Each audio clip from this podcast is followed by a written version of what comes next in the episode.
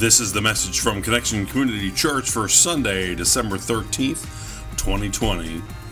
The Nativity, No Manger.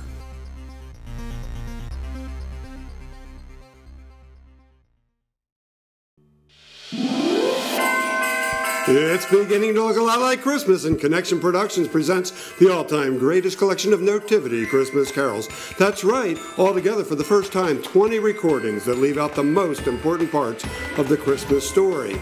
The collection includes Angels We've Not Heard on High.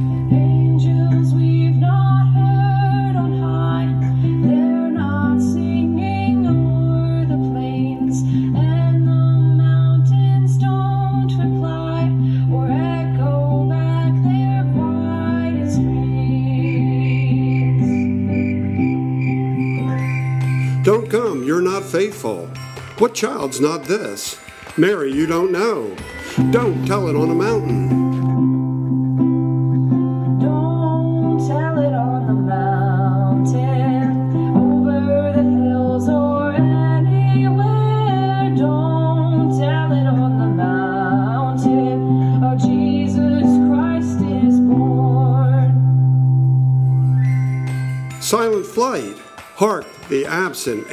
Wing. The first no tell.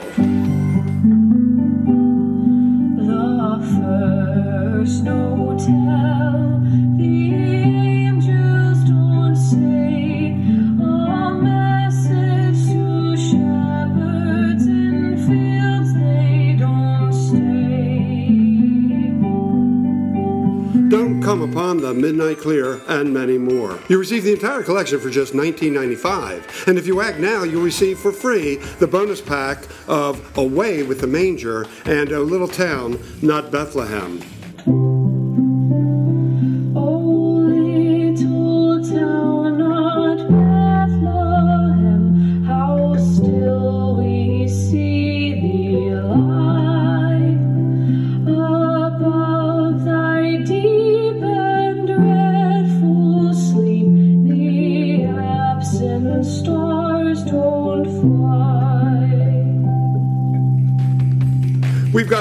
Got operators ready to receive your order. Just call the number on your screen and be prepared for the greatest Nativity collection ever. Please note this ad is not approved in any of the 50 states nor the District of Columbia. Good morning, Connection Church.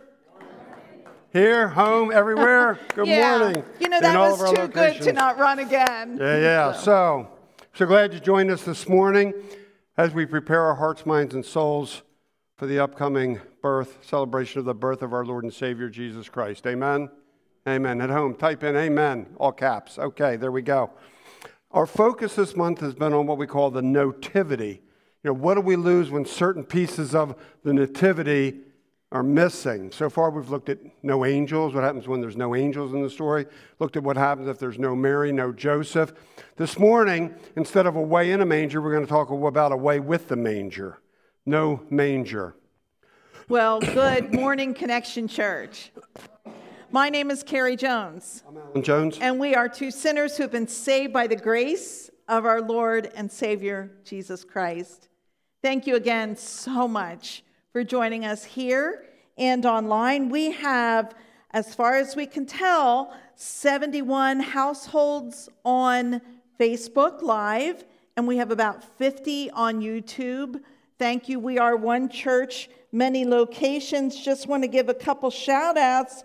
Marianne and Terry, how are you? We've got Kathy and my brother Dave. Hey, David, and Penny and Amber and Karen and so, so many others. Mm. We're so mm. thankful for mm-hmm. each one of you.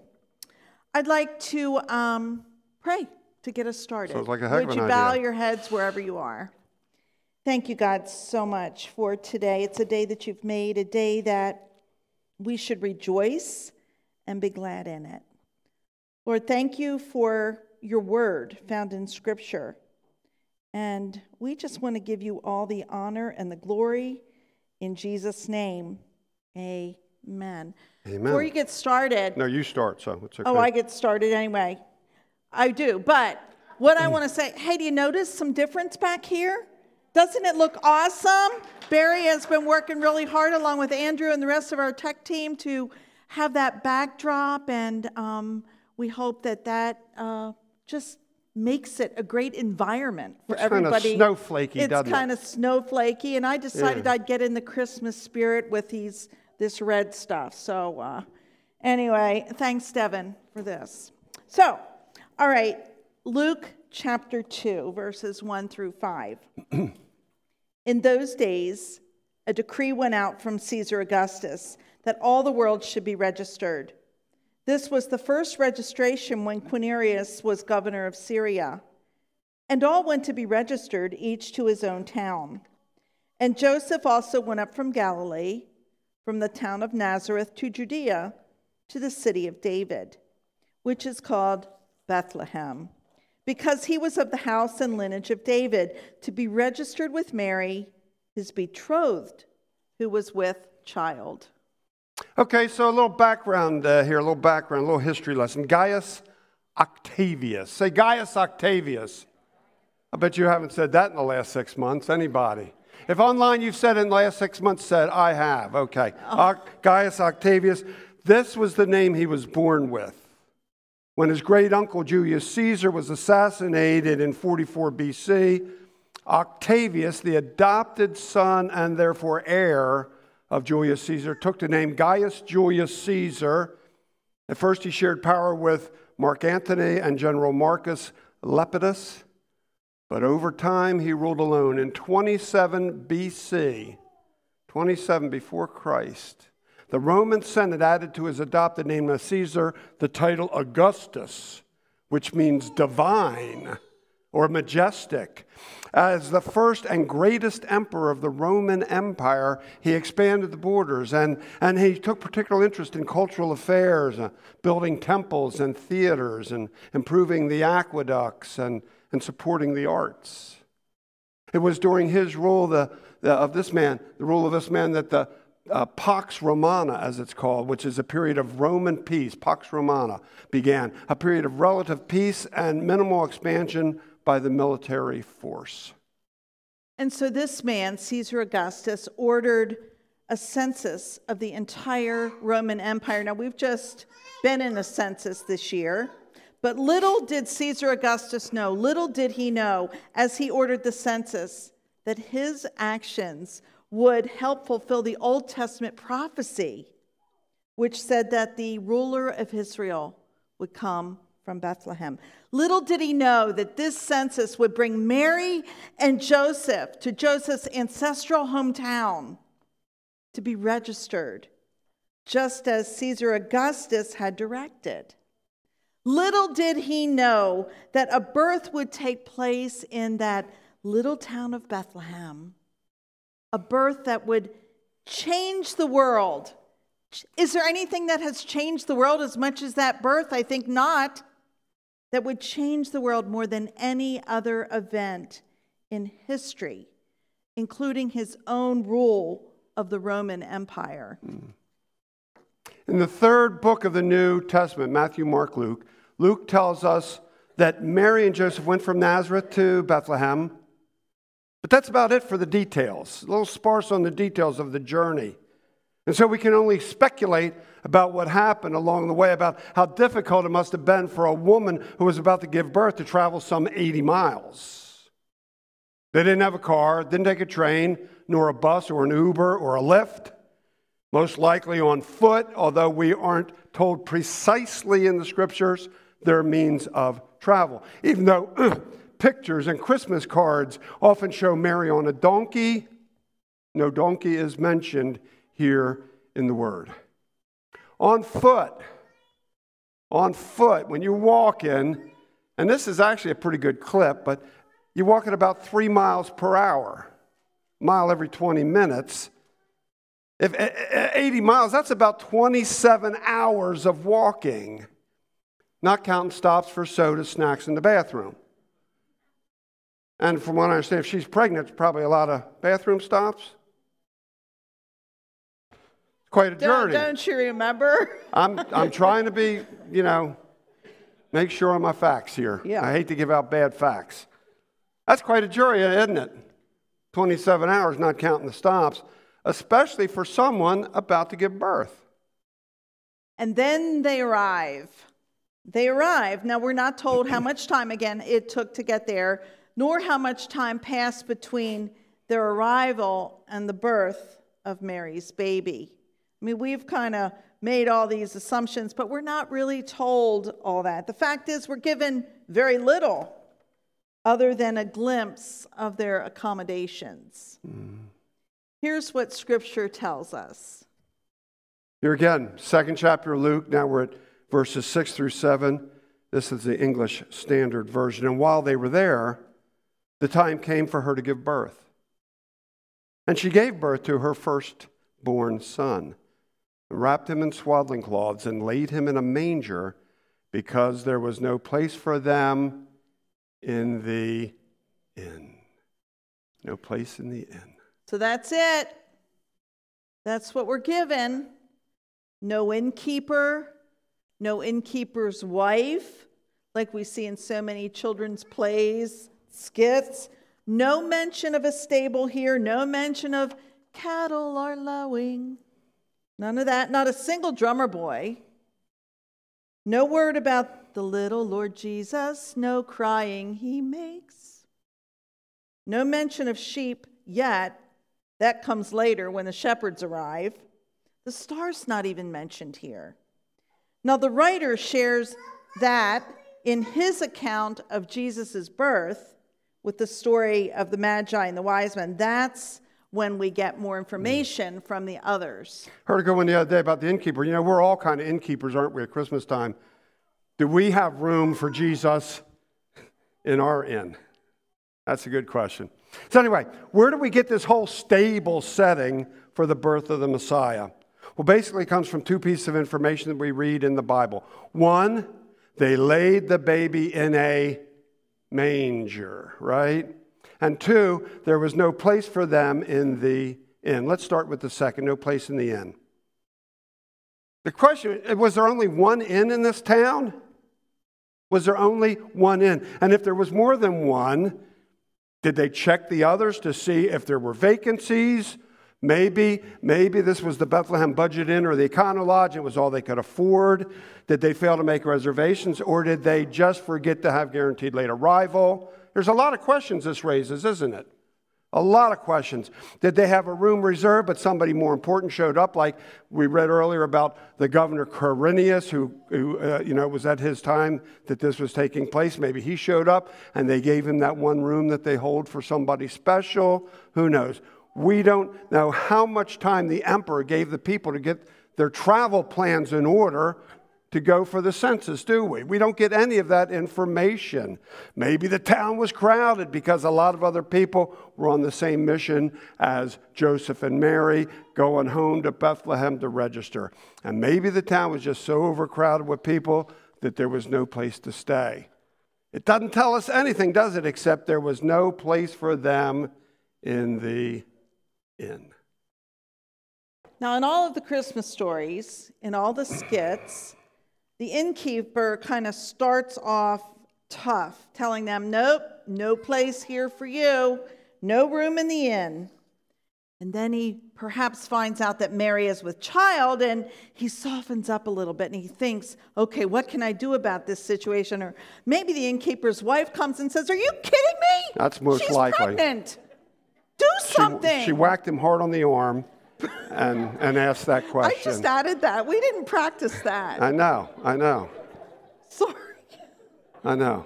I'm sorry. That poor innkeeper. Pray for that innkeeper. I'm just like all fired up about Pray this. Pray for that really. innkeeper. Gee whiz. Honestly.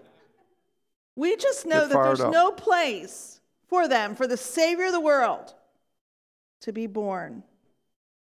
All this innkeeper stuff, it makes for a nice story, but we're just told that there's no place in the inn. And so, why a stable? And why, by the way, recent, and, and by the way, recent year scholars have come to the conclusion that the stable back then, well, it doesn't look like even what we have out front here. It was probably cut out of a cave. It's stone. It's a very stony area, most likely cut out of a cave next to the inn, or perhaps even underneath, rather than one of these ones that, like we have in most of our nativity scenes. Anyway, why a stable? Well, we find it in those five little words laid him in a manger. Laid him in a manger. Manger, a feeding trough for animals. And real likely it wasn't what we built the other night. It very likely was out of stone. Didn't do a lot of wood back then, although Jesus was a carpenter. Where else could you find a manger but in a stable? Makes sense, right? It's logical. And so they took refuge there when there was no place for them in the inn. Isn't it ironic? Isn't it ironic that on one hand, we have the greatest emperor of all time, Caesar Augustus, and on the other, the King of Kings, the Lord of Lords, the very Son of the Most High God, Jesus the Christ, the Messiah, the Anointed One. One lives in luxury, and the other is born in a stable. Think about this. Now, there are polls taken. Think about different polls that we've participated in. Just think if a poll was taken that night, a telephone survey, answer this question or that. What about this simple question in that particular poll on that particular night? Here's the question Who will have a greater impact in history of humankind? Emperor Caesar Augustus or this little baby born in a stable in a manger? Well, you can be sure that night with that particular poll, the response would have been overwhelming. Why, of course, Caesar Augustus. And yet, history has shown us completely the opposite. So we get back to the question for the nativity. if we take it out, why the manger? Why the stable? Why not a place fit for a king, a palace, a, a mansion? Why not? I mean, there were those who were looking for such a king, weren't there? A king like the greatest thing in his, king in the history of Israel, a king whose ancestral line the Messiah would come from, a king like King David, a warrior king, a, a palace kind of king, a king who walked and talked and lived and acted like a real king, king who kicked tail and took names later, king who would restore the nation of Israel to the greatness that they had once known. A king who, by earthly standards, was a king, a real king. Why not such a king? And that's what many were looking for. Instead, instead, what they got was a king born to an unwed mother, born in a stable, laid in a manger most likely surrounded by animals, a king whose first visitors were this low socioeconomic group called the shepherds. Hmm. the shepherds. A king that nobody would have guessed was a king at all. So, what do we lose if there's no manger, no stable, no animals? Why are these things so important to this story as we know it?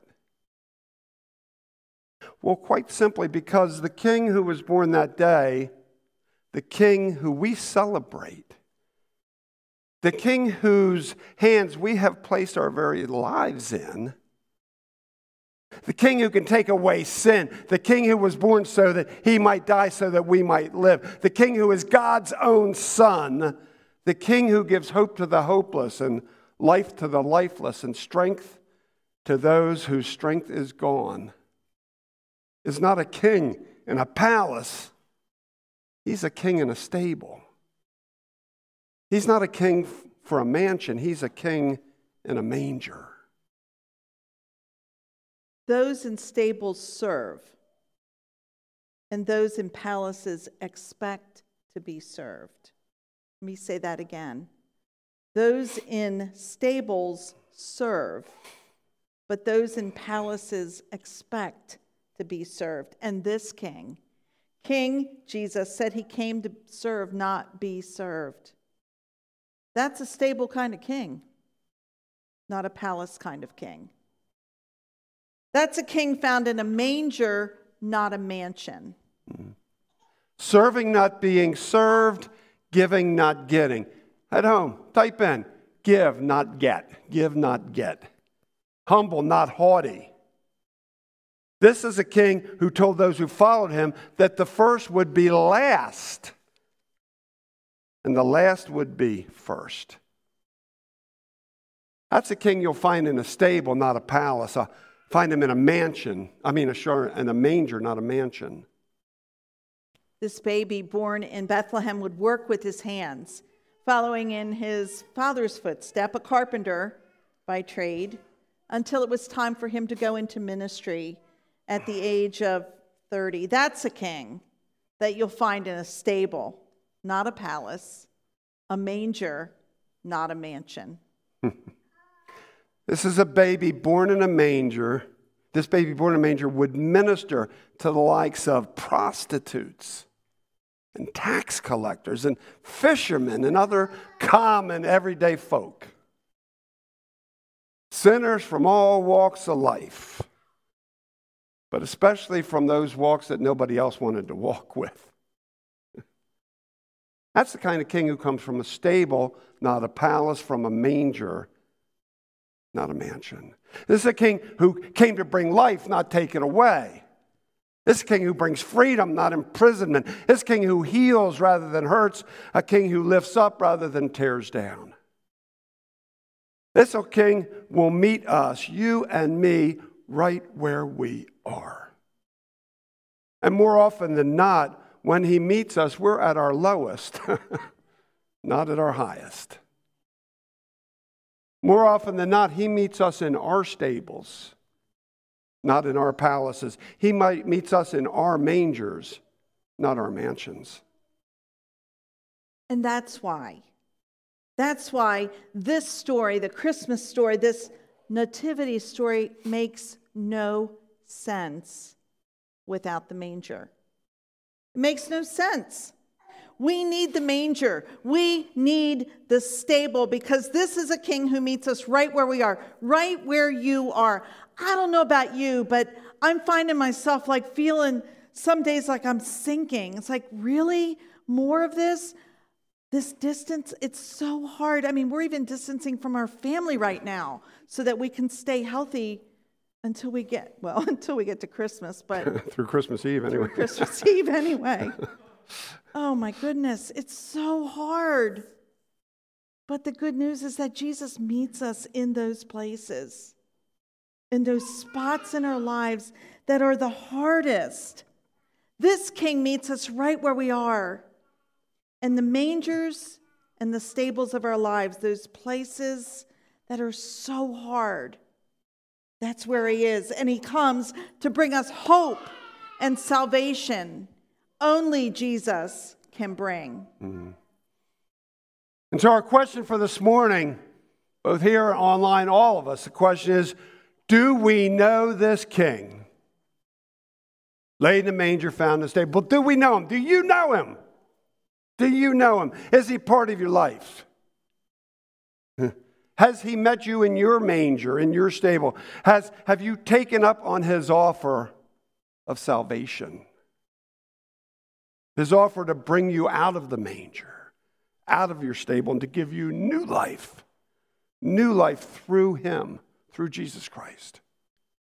Have you stopped saying no and said yes to the King of Kings? If you've said yes, you ready to say yes at home? Type in yes with three exclamation points. Yes. Yes. Have you stopped saying no, said yes to the King of Kings? to the Lord of Lords, the one born in a stable, laid in a manger in Bethlehem some 2,000 years ago. Today's the day. Today's the day. And so we started today, this morning, off in our message talking about Caesar Augustus. It's hard to imagine a child of Caesar Augustus being born in a stable and laid in a manger, isn't it? And it's equally as hard to imagine our Savior, Jesus the Christ, born anywhere else than in a manger. That's Jesus as we know him. Our King of Kings, our Lord of Lords, the one who came to save us right where we are. He loves us so much right where we are, but wants to just take us one more step and one more step and one more step to realize that life that is like none other.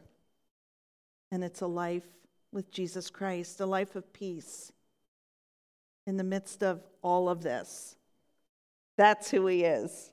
That's who he is. And that's the good news. Let's believe it and let's live it. Amen. Amen. Let's pray. Almighty God, thank you so much for this story. It's, I mean, story sounds like a fairy tale. It's, it's like nonfiction. Thank you, God, for the stable, the manger, and the purpose of it to show us that He came for each one of us. No palace, no anything, just in the night. God, you are so good. And we thank you for your presence with us now, right here on December 13th, 2020. So many people are struggling, so many people are sick. But thank you for meeting us in those stables, those mangers of our lives, and carrying us through. Your promise, I will be with you always. Thank you. And God, again, we thank you for that oh holy night as once again we worship your holy name. In the name of the Father and the Son and by the power of the Holy Spirit. Everybody agreed and said, Amen. Thank you for joining us for our podcast. For more information about Connection Community Church in Middletown, Delaware, please visit our website at justshowup.church. You can also call our church offices at 302 378 7692. Connection Community Church, connecting people with Jesus and the life he offers.